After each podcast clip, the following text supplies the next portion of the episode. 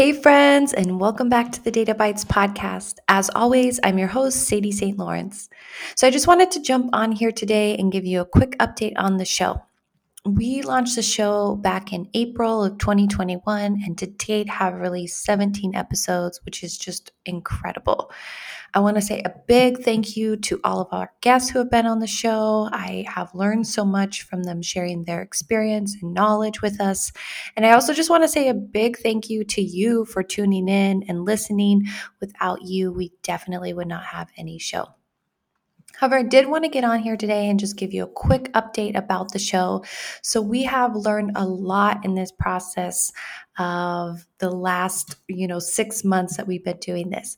And so, we are taking a quick little two month break so we can make some improvements to the show and make sure that we're bringing in the best guests to help support you along your career. And going forward, we've narrowed it down to three main categories we'll continue to talk about and bring guests in for, and that is career development advice, industry case studies, and career stories.